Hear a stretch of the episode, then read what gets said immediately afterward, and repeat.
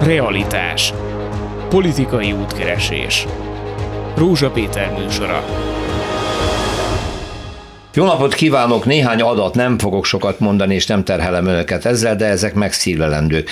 Bizonyos kimutatások szerint ma Magyarországon a gyermekek 1%-a él gyermekvédelmi gondoskodásban, és ennek nagyon sok formája van, többi között erről is szó lesz ebben a műsorban, és a felmérések szerint 140 ezer gyereket fenyeget veszély, általában akkor mindig ennyi gyerek van veszélyben, hogy valami történik a családban, ami miatt akár ki is kerülhet a családból, és ennek egyik része például a vállás, rengeteg vállás van, és a gyermek elhelyezési viták során gyerekek évekig vannak olykor bizonytalanságban. Ez az egyik része, amiről mindenképpen beszélni kell. A másik az, hogy hát van Magyarországon, én ahogy átnéztem, és ahogy felkészültünk itt kollégámmal, Sonfai Péterrel a gyermekvédelmi törvényt, meg mindenféle rendelkezést, elég kiterjedt jogszabály áll rendelkezésre, hogy a nehéz helyzetbe került gyerekeknek a gondoskodását hogyan, mi, miképpen kell megoldani. De az is kiderült ebből, és most ugye a válsághelyzet miatt erről is kell beszélnünk, hogy a, a mostani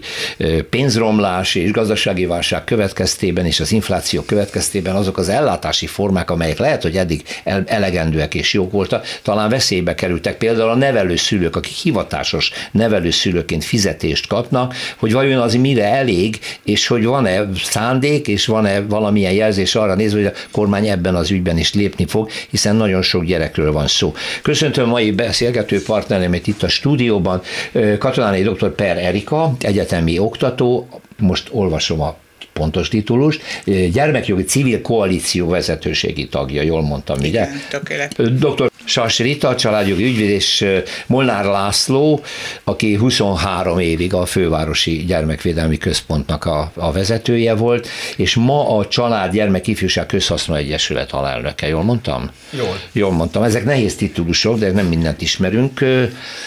A konferencia, ami nemrég lezajlott, ugye november 20-án volt, kezdjük ö, ezzel a résszel, ugye azt ünnepelt annak a 25. évfordulóját, hogy 1997-ben Magyarországon megszületett egy komplex gyermekvédelmi törvény, Jól mondom? Ö, kilen, nem, 97 pontosítanék. Igen, tehát 91-ben Magyarország elfogadta az 1989 ENSZ gyerekjogi egyezményét, Aha. és ez ugye arra kötelezte a részes államokat itt Magyarországot, hogy tekintse át a jogrendjét, és módosítson, vagy hozzon újabb törvényeket a végrehajtására, már az egyezmény végrehajtása, és így született meg 1997-ben a Magyar Gyermekvédelmi Törvény az ENSZ céljainak, alapelveinek megfelelően. Tehát a az ENSZ egyezmény 33 éve, a jogrend része és a gyerekvédelmi törvény pedig 25 éves. És ennek kapcsán eh, pedig eh, november 20-a a gyermeki jogoknak a világnapja, és valóban nagyon sok szakmai szervezet, így többek között a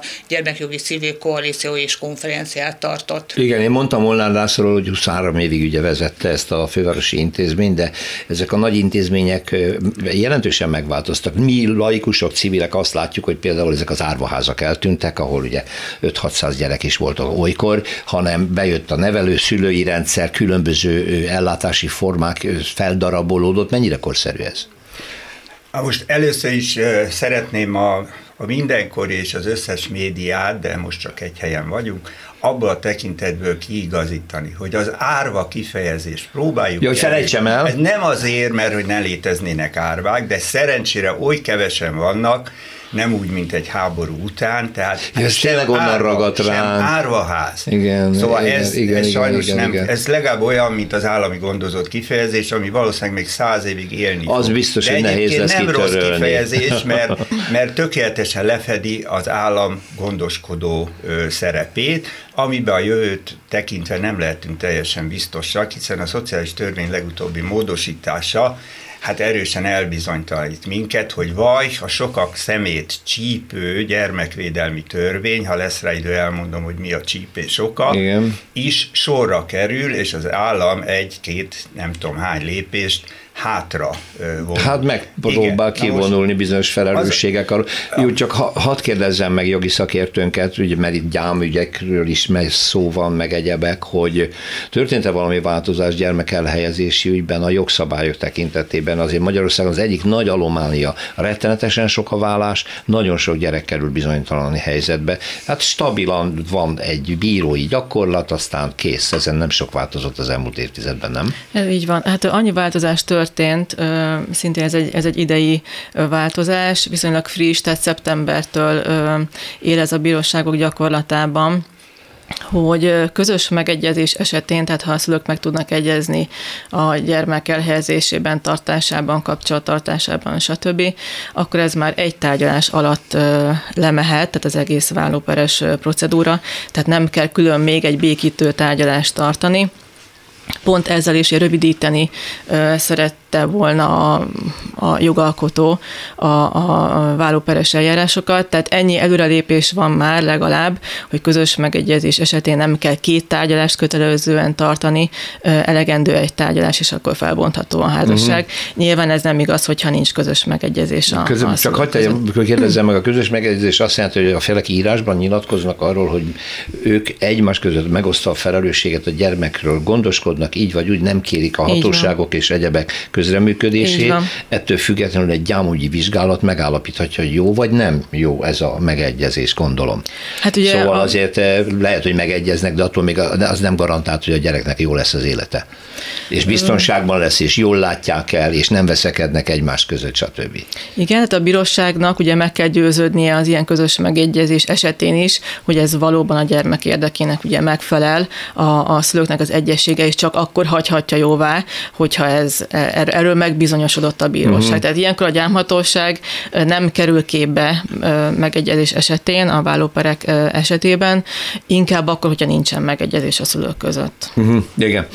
Mondtam néhány számot az elején, még, még ide szeretnék visszatérni az, hogy a magyarországi gyermekek összlétszámát tekintve egy százalék van nevelőszülőknél vagy gondozásban, ugye? Ez ez gyermekvédelmi standard. gondoskodásban. Ez jó, és az de ez oszlik egy, tovább aha. nevelőszülői, gyermekotthoni ellátás. Így van, tehát a, mint egy 20 ezer kiskorú van a gyermekvédelmi rendszerben, és Na. részben már a gyermekvédelmi törvény meghozatala után fontos üzenet volt, hogy elsősorban nevelőszülőknél legyen elhelyezve a gyermek, ez nagyon szépen emelkedett, és aztán a gyerekvédelmi törvény módosítása után kategórikusan tartalmazta már a törvény, hogy 12 két év alatti gyerekeket főszabály szerint nevelőszülőhöz kell elhelyezni, ez pedig azt eredményezte, hogy a gyerekek mintegy 70%-a ma nevelőszülőknél van. Az kérdés, hogy itt az állam valóban jó állam-e, és hát én is kicsit skeptikusan fogadom a szociális törvénynek az utóhatását, hogy netán hát begyőzik a, a gyermekvédelemben is, érinti mert a szociális gyerekvédelem az azért együtt jár gyakorlatilag, és azért mondjuk ki, hogy Szélkálmán óta a gyerekvédelem állami feladat feladat. E, igen, tehát én is kiemelném, hogy miután a gyerekek közel háromnegyede nevelőcsaládokba él, és a 97-es törvény... Már az érintett gyerekek. Az ér, hát csak is. Igen, igen. A 97-es gyermekvédelmi törvény prioritásként fogalmazta meg a gyerekek elhelyezése során a a megfelelő sorrendet, és ebbe ugye második helyen szerepel a nevelőcsalád. Az első az örökbefogadás, de az megint csak a egy százalékát érinti szűk, a gondozásban, tehát az Igen. nagyon szűk kör, úgyhogy ez mindenképpen pozitívum. Amit Erika említett, és ez egy nagy előrelépés, hogy a 12 év alatti gyerekek Sajnos itt is van két kivétel, amivel én nem értek egyet, de hogy 12 éves alatti életkorú gyerekek csak nevelő családba helyezhetők el. Ez egy óriási előrelépés. Az az érzés, Tehát nem lehetnek otthonban egy... sem, ahol... Nem, nem. Mert az új otthon is 12 gyereknél többet nem enged. Igen, de az egy, az egy, az ilyen... egy létszám limit, Igen. itt meg az életkora limit. Aha. Tehát azt gondolom, hogy a hiba mindössze ott van, és ez diszkriminatívnak látom, hogy a tartósan beteg és a súlyos fogyatékossággal élő gyerekek, azok, azokra nem muszáj alkalmazni ezt a 12 éves korhatárt, Természetesen életszerűen tudjuk az akadályt, hát nincs az a nevelőszülő pillanatnyilag Magyarországon, úgynevezett speciális nevelőszülő, aki erre ki lett volna képezve, és, és tudna ilyen szükségletű gyerekeket fogadni. Persze. Tehát itt a jogalkotó egy kicsit előre szaladt, ami nagyon pozitív, de ezt nem vagyunk képesek teljesíteni, mert férőhely hiány van az egész országban. Ezért, és egy nagyon csúnya kifejezést fogok mondani, szakmán belül sajnos használják, úgy hívják, hogy lukra helyezés. Ez tényleg csúnya kifejezés, azt jelenti, hogy a gyerek oda kerül, ahol férőhely van nem biztos, hogy az ő neki adekvált és az ő legjobb érdekének megfelelő férőhely. Ja. Ennek van egy szebb kifejezése, de teljesen a valóságnak megfelelő, hogy rendszerabúzus van. Tehát amikor a rendszer nem elégíti ki a gyermek szükségleteit, mert nem érhető el, vagy nem olyan férőhelyre helyezik a gyermeket, ami a saját szükséglete, akkor gyakorlatilag... Nevelőszülőnél hány gyerek lehet, hányat fogadhat be? Főszabály szerint négy-öt gyermek van, de egyre több az a nevelőszülő, aki sokkal több gyermeket kell, hogy gondozzon, mert mert hogy Különösen az a testvérkapcsolat. Így van, tehát a testvérkapcsolatok nagy kihívás jelentenek a, a rendszerben, másrészt ugye az is fontos szempont, hogy a gyermeket visszagondozzák a családjába, és hogyha a nevelőszülő távol van, és ugye nemrég volt a Szent Ágota Alapítványnak egy nagyon ö, ö, nagy létszámú kutatása, hogy a nevelőszülők jellemzően elköltöznek a városból vidékre, és kérdés az, hogy valóban a vészteléti családból visszagondozás és ahhoz szükséges kapcsolattartás az való valóban ö, ö, megvalósítható-e. Uh-huh. És úgy gondolom, hogy itt Igen, bocsánat, de ezt mindenképp meg problémák. kell említeni, mert szorosan kapcsolódik. A, a nevelőszülők, ha nem költöznének, akkor is döntő többségük kis településeken él. És miután ugye hazánkban a területi egyenlőtlenségek a, hát nagyon látszanak, eh, rossz az infrastruktúra, eh, a gyerekek egészségügyi ellátása, a gyerekek eh, oktatáshoz fűződő joga, egyáltalán a kultúrához, művelődéshez való hozzáférés nagyon-nagyon tud sérülni. Hát azt mondja, hogy hátrányos helyzetet jelent, hogyha egy kis hát, faluba megy el a család, ahol nagyon, egyébként sokkal igen. jobban tud élni és könnyebben, mint városban, igen. ahol közlekedni igen. kell és hozni a gyereket. Igen, csak vinni, lehet, de... hogy a, a ugye különleges szükségletű, vagy akár normál szükségletű gyerekek, akiknek van egy betegsége, a megyeszékhelyre vagy a nagyobb városba be kell utazni rendszeresen. Mm, jó, a ez nyilván handicapes. A logopédus, akiknek szintén ugye, dolga lehet a gyerekek körül, belőlük is egyrészt nagyon kevés van. Ugye őket a, a, a kata törvényváltozás is erősen érintette, mert sokan azok voltak. Tehát azért mondom, hogy itt infrastruktúra alatt értve a, a személyre szóló szolgáltatásokat is, majd nem lesz, a legjobb. Igen, szeretném, hogyha kitérnénk a, a nevelőszülők bérezéséről és az anyagi körülményekről, amit az állam biztosít, de ha már a korhatárt Molnár László említette, akkor Saslit hadd kérdezzem meg. Ugye, ha jól tudom, akkor mai jogszabályok értelmében egy vállás esetén egy 12 éves kor fölött a gyerek nyilatkozhat arról, hogy ő melyik szülő mellett akar élni. Ugye ez így van, 14 vagy 12? 14. 14? 14. Kisebb korban is nyilatkozhat, csak hogy ilyenkor a bíróság nem közvetlenül hallgatja meg a gyermeket, hanem pszichológus szakértő által, tehát közvetetten.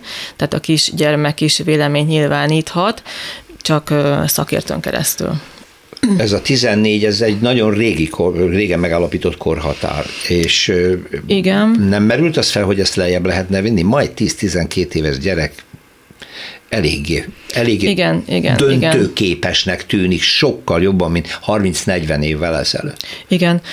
Annyi újdonság történt a, a, a szabályozáson, illetve a bíróságot gyakorlatában is, hogy a bíróság már az itt élő képesség birtokában lévő gyermeket nyilatkoztatja meg, tehát ez az életkor, ez már eltolódhat Aha. lefelé. Hm, tehát nem annyira merev. Nem annyira merev, tehát valóban már egy 6-7 éves gyermek is lehet olyan értelmi szinten, hogy, hogy teljesen simán elmondja Igen. a véleményét mondjuk a szülei kapcsolatáról, akár még a vállás változásról is felvilágosult már. Tehát ezt teljesen egyedileg vizsgálja már a bíróság. Csak ez egy konkrét szabályozás a 14 éves kor, de ettől már eltérhet már a bíróság, a tehát rugalmasabb eltér. már, igen, igen, a gyakorlat. Na most egy gyerek, hogyha kiemelik a családból, bármilyen oknál fogva, és nevelőszülőhöz kellene kerülni, mert 12 év alatt nem lehet máshol, ugye, ha jól értettem? Igen. Van valamiféle beleszólása ennek a gyereknek mondjuk 8 évesen, 10 évesen, hogy mi történjék vele? Van. Van. A, hát az imént elhangzottakhoz kapcsolódik, a, a törvény és a gyerekjogi ö, egyezmény is ö, hát világosan kifejti, hogy a gyermek véleményét a gyermeket meg kell hallgatni, a gyermek véleményére figyelemmel kell döntést hozni. Most ugye akik cinikusok szokták mondani, hogy ha-ha-ha, és a csecsemőket hogy hallgatják. Ja, nagyon egyszerű, kérdezni. Nagyon egyszerűen. Van gondozójuk, ott is vannak különféle szakképesített munkakörbe dolgozók, pszichológus, akik a gyermek viselkedéséből tolmácsolni tudják az ő szükséglet. Na most a, a ugye érettebb korba lévő gyermekek esetén pedig eh, muszáj meghallgatni. Sőt, vannak olyan jó gyak, vagy hát nem tudom, már kiment a divatból a jó gyakorlat, mert ami nálunk jó gyakorlat, nem biztos, hogy szomszédban is az. Tehát ilyen bíztató gyakorlatok, vagy eh, van rá még egy kifejezés, ami nem jut eszembe. Lényeg az, hogy, eh, hogy, hogy például a, az elhelyezési procedúra során a gyereknek módot lehet adni, ez nem kötelező, bár nem volna baj, arra, hogy megismerje a, a leendő gondozási helyét, vagy akár megismerjen több gondozási helyet, és hát figyelemmel arra, hogy ugye nevelőcsalád esetén és gondozásban egy gyerek esetén különösen fontos, hogy összeilljenek, mint kulcs az árba. Tehát ez a fajta szakmai passzítás, ez nélkülözhetetlen lenne. Úgy egyébként mondom, ez nevezük jó gyakorlatnak. Van de most azért vissza... Jó, de visszatérve arra, hogy nincs elég férő hát hely, nem tűnik túl komolynak I- a felvetése. Igen, igen. gyermekjogi szempontból ez lenne a helyes eljárás. Igen, na, mert hát ugye kevés hely, az azt jelenti, hogy kevés a nevelőszülő. Igen. Kevés olyan család van, amelyik újként belép ebbe a nevelőszülői Illetve körbe. nem csak a, a belépők száma, az nem is lenne a nagy baj, hogyha nem lépnék neki sokan, már életkoruknál fogva, akik befejezik befejezik ezt a pályafutást. Magyarul akkor volt jobb helyzet, amikor többen voltak. Össz, összlétszámát tekintve, hogy már említettük, most elég jó a helyzet, de jobb kellene, hogy legyen. Uh-huh. Hogy minden 12 év alatti, hozzáteszem, eh, a 12 év fölötti gyereknek se tilos nevelőcsaládba kerülni, de hogy legalább ez teljesíthető legyen, hogy a 12 év alattiak. Még egy gondolat csak, hogy itt a módosításokról volt szó, de azért hozzátenném ugye, hogy a, a családban élő gyerekeket érintő vállással kapcsolatban azért az új szellemiséget ugye a Magyar Polgári Törvénykönyv családjogi könyvet teremtette meg, amiben nincs már gyerek elhelyezés, hanem a szülői felügyeti jog gyakorlásról való döntés van, és ebben valóban sok változás történt a közös szülői felügyelet, a váltott gondoskodás kapcsán. De visszatérve a gyerekvédelmi Erre viszont térjünk a... ki, hogy ez mit jelent igazából a szülői felületi jog vállás esetén elvált felek egymás között milyen módon osztják meg a felelősséget, hol van közös és hol van külön vált felelősség. De visszatérve még itt Igen? a gyerek véleményére, szintén egy új módosítás az, ugye, hogy a családból kiemelt gyerekeknek főszabály szerint ugye a területi szakszolgálat által foglalkozható gyermekvédelmi gyámok látják el a törvényes képviseletét, az ellátásának az ellenőrzését, de ö, javaslatot tehet a gyám is,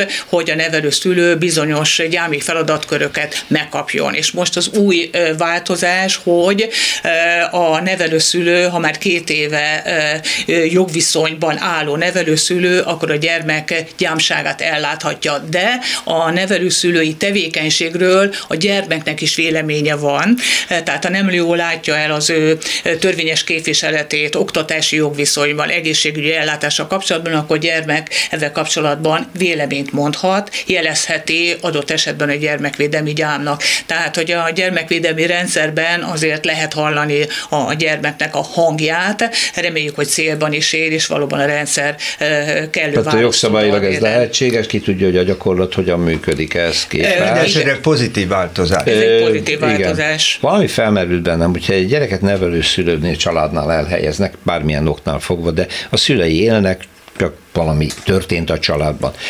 szülőknek van valami joguk még, beleszólásuk, láthatásuk? Hogy működik ez? A, szóval... a láthatás is az a kifejezés, amit el kellene felejteni. De Várjon, most már fölírom, hogy mit ne használjak a jövőben. Ó, jó, elég tehát... hosszú lesz a listad, vagy műsoron Jó.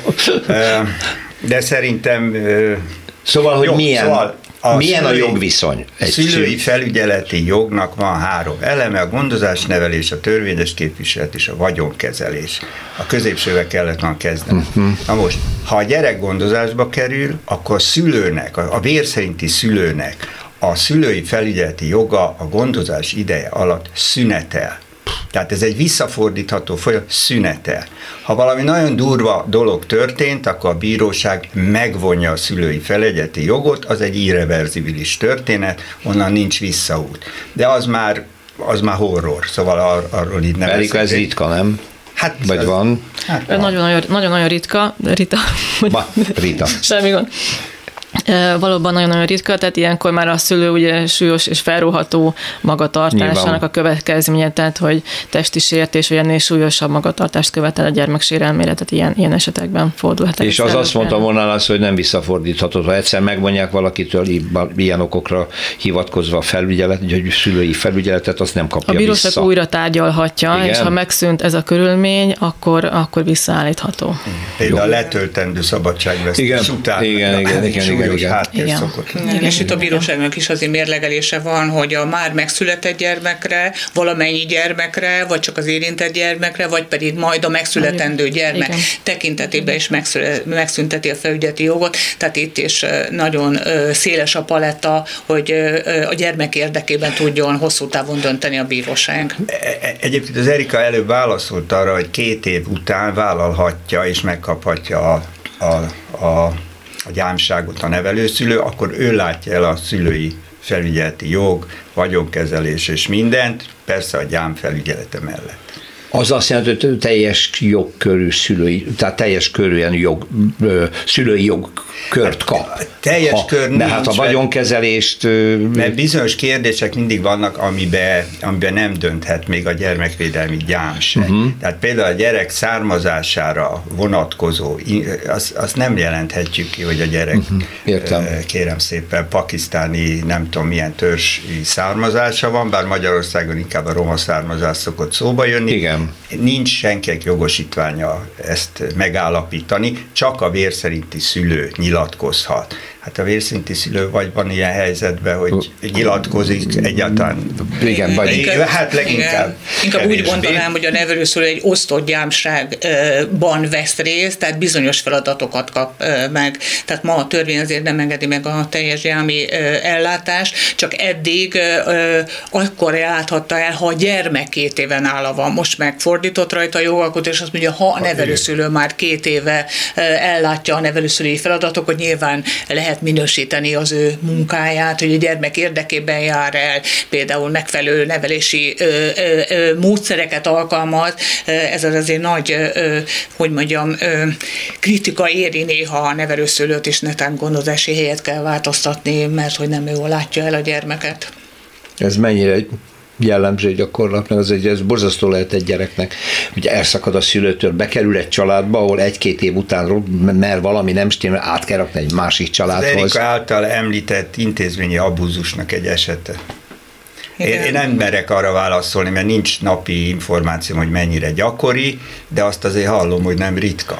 Igen. Igen, is többször fordul el nevelőszülőnél még gyermek otthonban, és ilyenkor a gyám szokta jelezni, sőt, van jogköre is, hogy azonnal elhelyezi a gyermeket más gondozási helyre, jelezi a gyámhatóságnak, és az e, nyilván jogi keretek között kijelöli a gyermeknek az új gondozási helyét törvényes. Tartunk egy színes nagyon, a világ. Köszönöm. Színes. Tartunk egy nagyon rövid szünetet, és utána a dr. Sasvitával, dr. Per Erikával és Molnár Lászlóval folytatjuk, és kitérünk arra, amit én most itt elfelejtettem már, de ezt az elején kellett volna talán, de soha nem késő.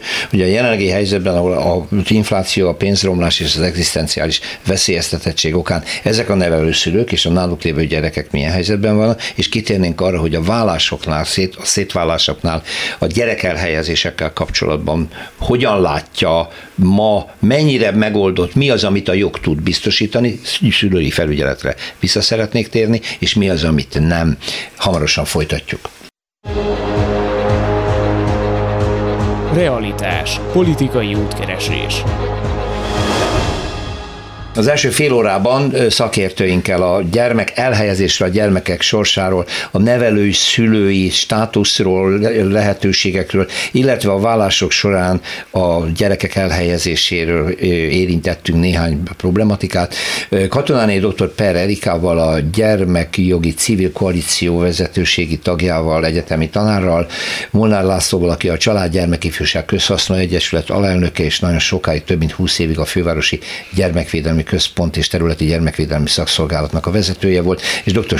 Sas Rita családjogi ügyvéddel, és én Ritához fordulnék, mert olyat hagytam abba, hogy ez a szülői felügyelet, szülői jogkör vállás után hogyan oszlik meg, tehát közös fel, szülői felügyelet mikor marad, e, ezt a szülők egymás között hogy tudják eldönteni, hogy a jog is ő rendben találja, és mit jelent ez vagyon, mit jelent a gyerek sorsa, tanítása és egzisztenciális helyzete szempontjából. Jó, tehát közös felügyeletben elsősorban megállapodhatnak a, a szülők. Ilyenkor tehát... a bírónak nincs több dolga, azt mondta. Nincs.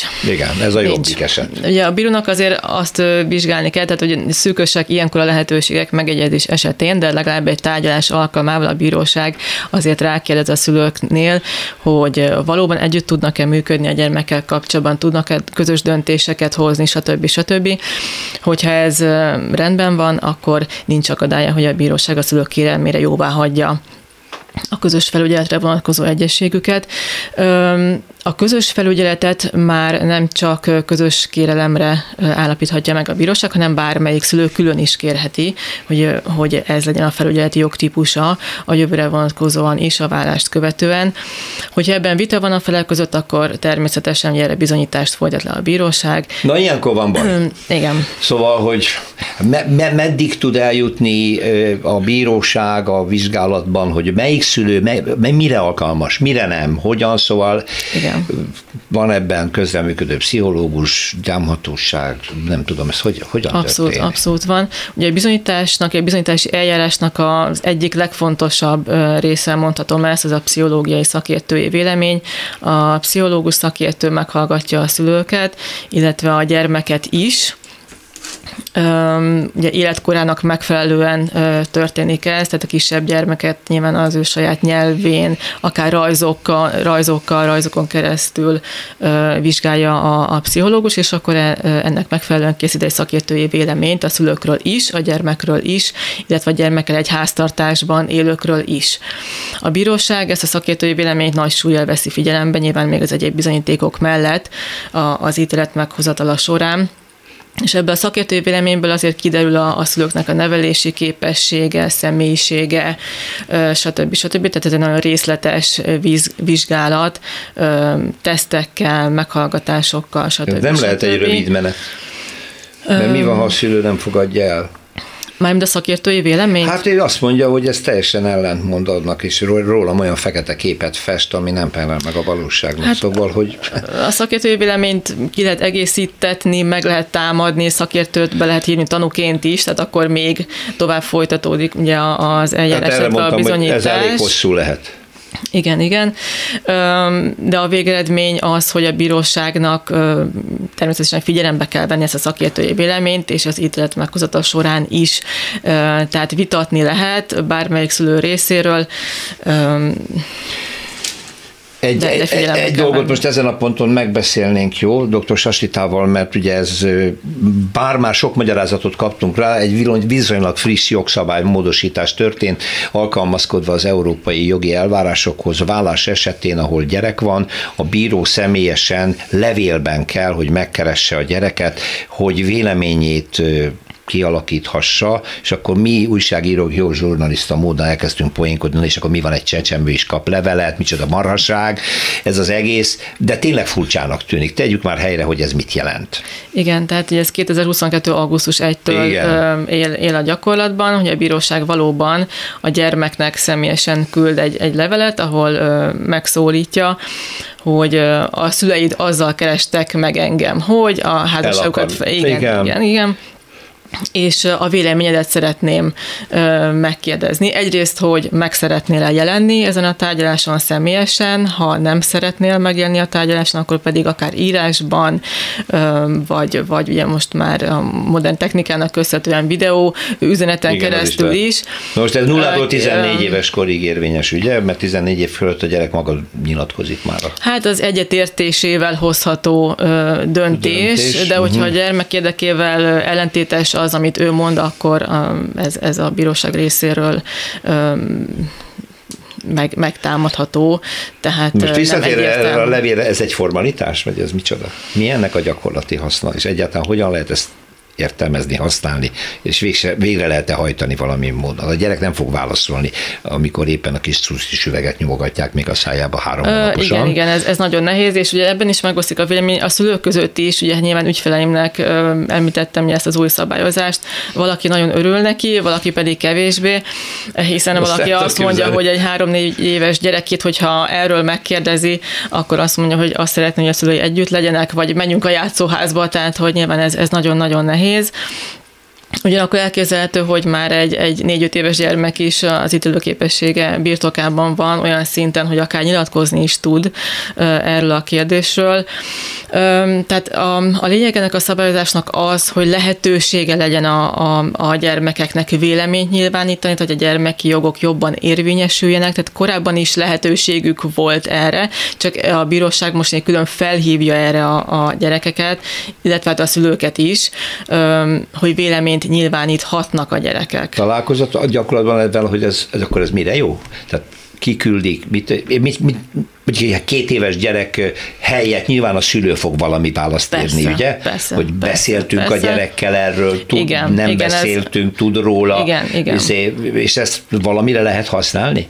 Hát egy két éves gyereknél nyilván nem, vagy hát, hát nagyon kis súlyjal, teljesen tehát, formális. teljesen formális, tehát itt jön inkább még ugye szóba a pszichológusi igen. vizsgálat, ami a két éves gyermeknél is elég aggályos, tehát inkább három éves kor felett hát, szokott ugye a szakértői vélemény kiterjedni.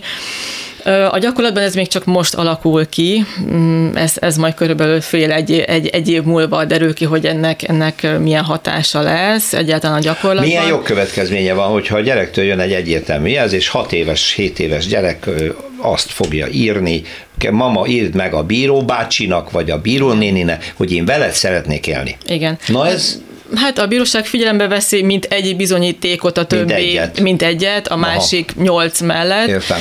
Üm, nyilván nagyobb nyilván. súlyjal, hogyha már 14 éves elmúlt a gyermek, de 14 év alatt, vagy 12 év alatt kisebb súlyjal. De figyelembe veszi természetesen életkortól, érettségtől függően. De ez nem helyettesíti azt, hogy a további bizonyítást le kell folytatni ugyanúgy. De a riadalom fölösleges volt Persze. ebben kapcsolatban, mert abszolút, ez inkább abszolút, még csak. Abszolút. Én csak egy gondolattal egészíteném ki, hogy valóban a magyar jogszabályok is ezt már tartalmazzák, de azért az alap a Brüsszel 2B, mert így nevezük azt a nemzetközi szerződést, úgymond, amely a határon átnyúló ügyekre terjed ki, és ott akkor ismerik el az egyik országban meghozott döntést a másik országban, ha gyermeket is meghallgatják. Aha. Tehát jogi lehetőség van. És ezt Magyarország úgy oldotta meg, hogy azokban az ügyekben is, ami még nem nemzetközi elemet tartalmaz, de tartalmazhat, Hat, így van, tájékoztatta a gyermeket. Én úgy gondolom, hogy a szülők számára is ez egy figyelemfelhívás, ez hogy jó. meg kell beszélni a gyermekkel való történéseket, amit a személyi vagyonát érinti, hogy az, hogy hogyan történik, az nyilvánvaló a szülőnek a döntésétől függ, hogyan vonja a másik, pedig, hogy ez valóban csak egy lehetőség, és elhangzott ez az ítélőképessége birtokában levő gyermek, azt nyilván az, a bíróság csak akkor tudja megítélni, ha a gyermekkel találkozik.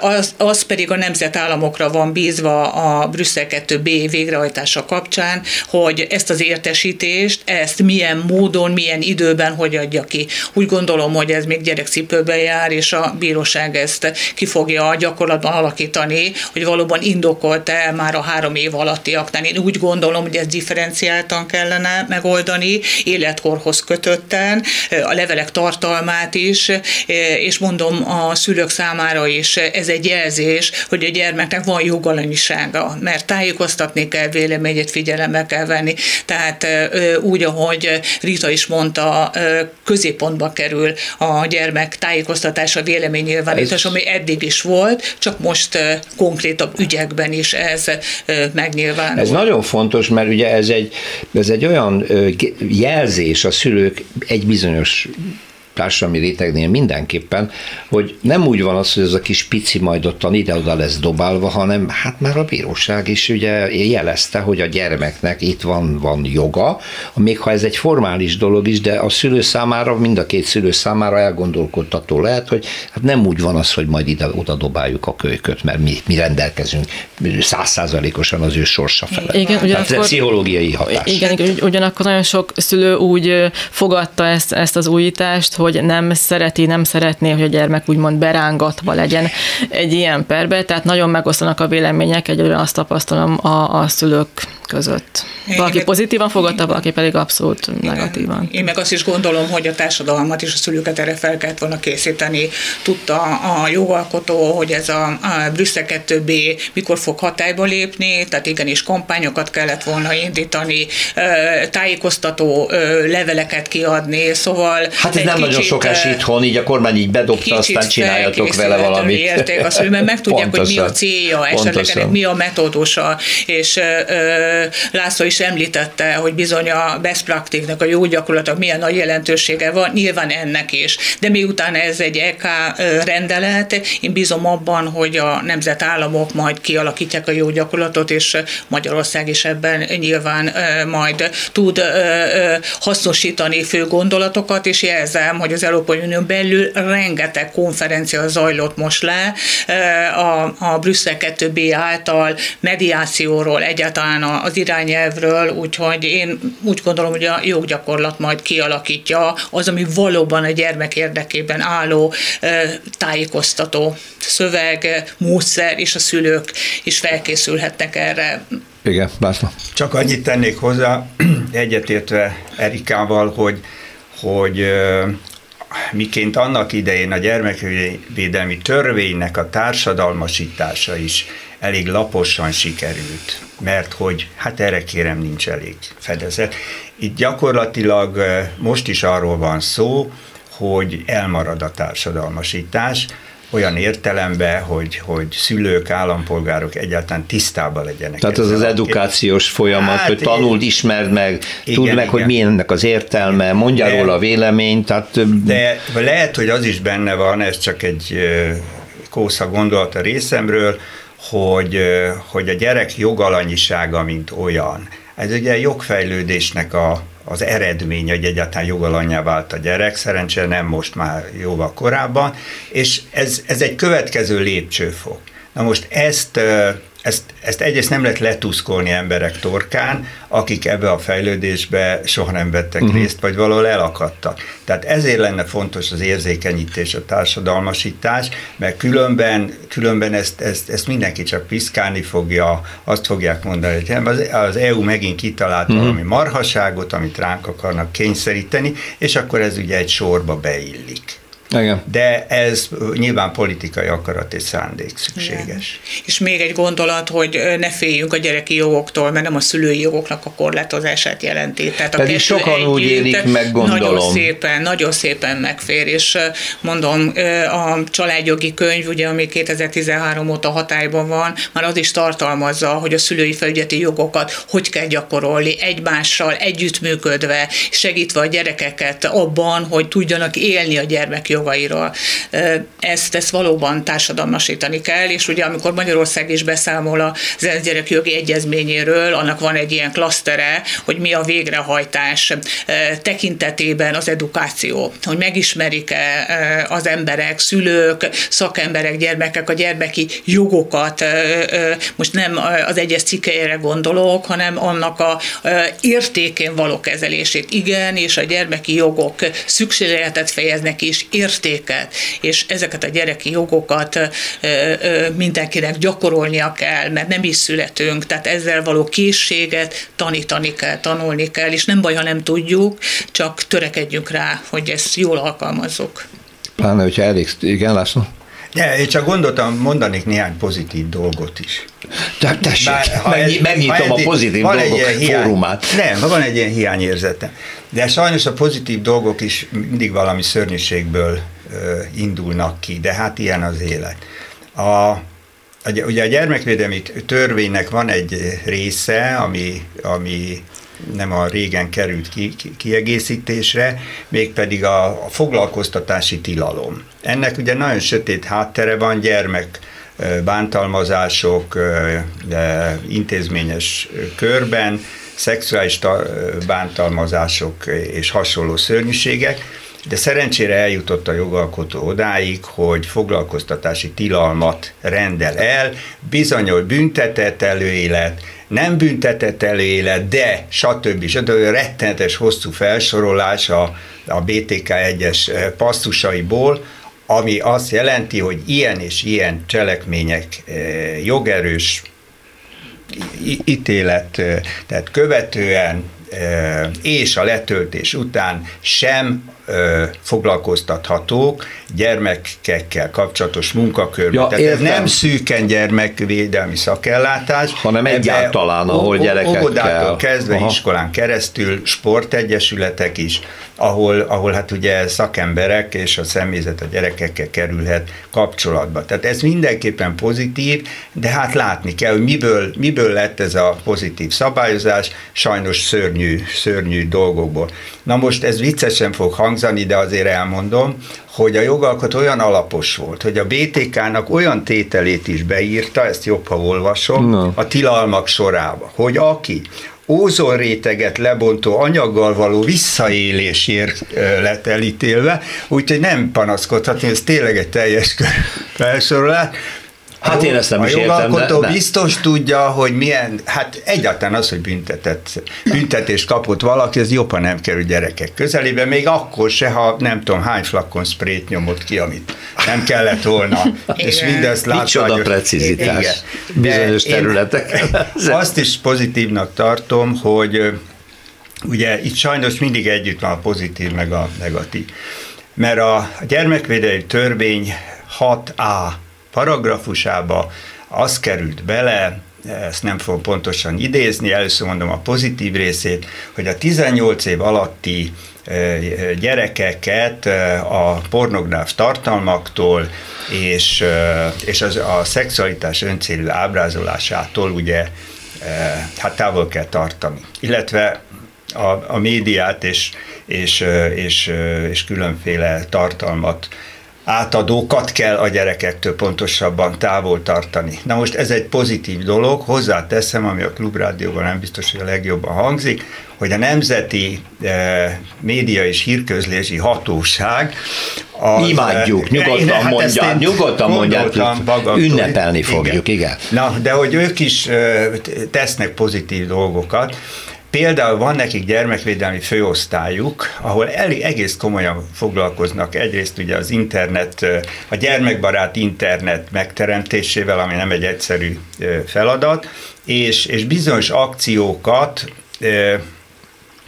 is támogatnak. Tehát ezen komolyan dolgoz, erre egy pici rálátásom van, azért merem így megemlíteni, Természetesen ez, ez azért nem a világ közepe, de mindenképpen azt gondolom, hogy egy pozitívum.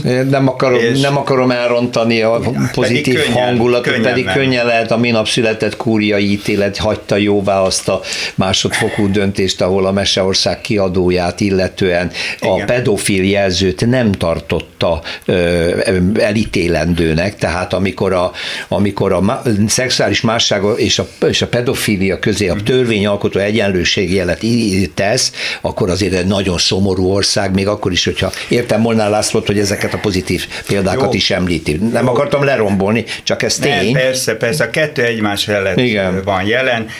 Az az igazság, hogy, hogy ezek nem szakmai kérdések. Ezek ez az, szakmai ez kérdésnek az. kell lenni.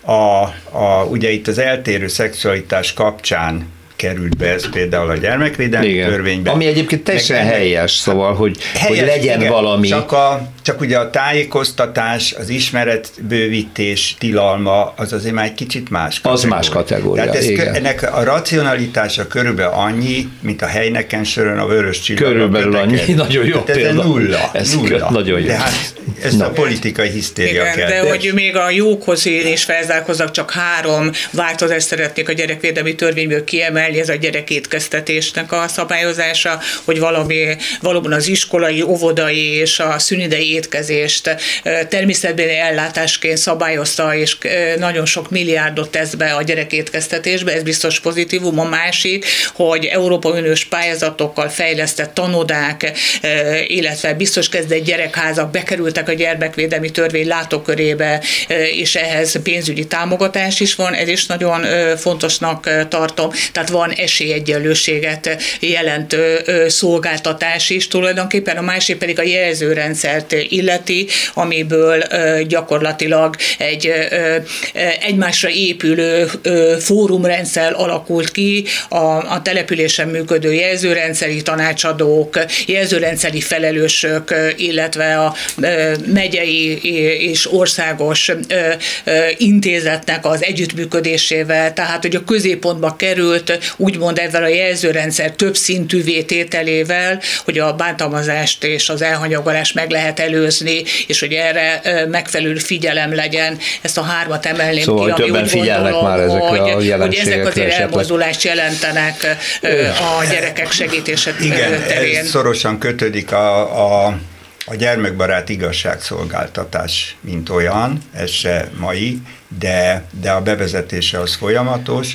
és azok a meghallgató helységek, és az a, me, a meghallgatásnak az a fajta módszertana, ahogy a, a, tehát a rendőrség keretéből ezt kivették, és pillanatnyilag ugye a gyermekvédelmi központokban, szakszolgálatoknál vannak ilyen meghallgató szobák, legalábbis már néhány az országban, ahol abszolút professzionális módon a, a vélhetően bántalmazás elszenvedett gyerekről egyszeri meghallgatás, egyszeri videófelvétel, hangfelvétel készül, amit utána számos szakember tetszőleges ideig, és De módon, még egyszer nem lehet a gyereket... a gyereket nem lehet újból, újból Igen, ez egy nagyon régi anomália volt, igen, hogy a gyereket berángatják, igen. és ötször el kell mondania igen. ugyanazt az abúzus és hogy élményét. Egységes, egységes módszertan szerint igen. működik. Hú, de nagyon kevés idő maradt arra, amit kétszer ígértem meg. A nevelő szülőknek a bérezéséről kellene beszélni, hát hiszen abból indultam ki, hogy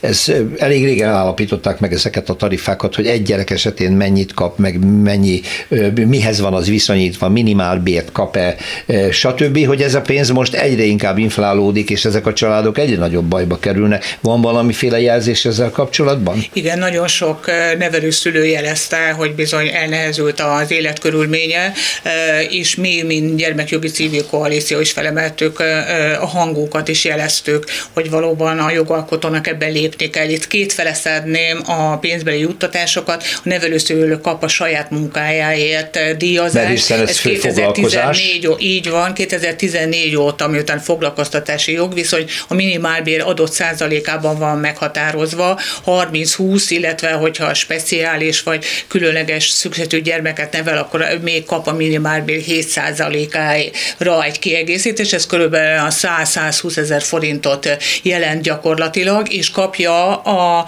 gyermekek után a, az ellátmányt, Igen. a nevelési díjat. Díjat. Na, ez nem nem ami, emelkedett, mert ez igen, pedig már nagyon-nagyon régóta. ruházkodás, oktatás költsége, stb. Így van, így a van, így van. Még akkor, is, emelkedik. még akkor is, hogy a nevelőszülőnél is levő gyermekek ingyenes étkeztetésben, ingyenes tankönyvellátásban részesülnek. Bevetésre került a nevelőszülői gyed is, de kevés, mert ez a mostani fogalmak szerint az öregségi nyugdíjminimum adott százaléka, ez körülbelül a 40-50 ezer havi összeget jelent a nevelőszülők esetében, esetében. Ugye most változtat a, a jogalkotó, és azt mondja, hogy szociális vetítési alap, tehát ez egy új fogalom. Fraszka, izg- amikor meghalom ezt a kifejezést. Izgalmasabb ez ennek a mértékének az elégtelensége. Tehát de, itt mindenképpen de, nem kötelezhetjük arra a, a nevelőszülőt, aki ugye állami feladatot lát el, és fontos, hogy ő valóban jó szülő legyen, jó nevelőszülő, és ezáltal az állam jó szülő legyen, hogy megfelelően dotálja ezt az állami feladatellátást, hogy ne kelljen a saját keresményéből kiegészíteni. Akkor ott tartunk, hogy jelzik a igen, kormánynak, jelzik, igen, hogy itt igen, valamit lépni van, kéne, mert ez egy nagyon érzékeny réteg. Nagyon, mert ma mintegy 5800 nevelőszülő van, és tudjuk, ahogy László is említette, hogy mennyire kevés a speciális, különleges nevelőszülő, akik erre ki vannak képezve, hiszen igen. mintegy 240 órás tanfolyamot kell elvégezni. Tehát ez egy hivatás, ez egy foglalkozás, a szereteten túl fontos, hogy az állam támogassa őket. Hát már csak azért is, mert hogyha ez az, ebből az 5000 néhányból az anyagi körülmények között visszalépnek, és nem vállalják tovább, akkor meg még nagyobb a baj, de hát Így van. eddig jutottunk, köszönöm szépen itt a műsor végén, az elmúlt egy órában Katonáni dr. Per Erika egyetemi tanárral a Gyermekjogi Civil Koalíció vezetőségi tagjával, dr. Sasrita családjogi ügyvéddel és Molnár Lászlóval a Család Gyermek Ifjúság Közhaszon Egyesület alelnökével beszélgettünk, érintettük, meg, meg, megsurultuk ezt a témát, egy csomó alkérdés még maradt, majd folytassuk. Sonfai Péter szerkesztő kollégám nevében. Köszönöm az önök figyelmét, egy hét múlva újra találkozunk a realitásban. Realitás. Politikai útkeresés. Rózsa Péter vita műsorát hallották.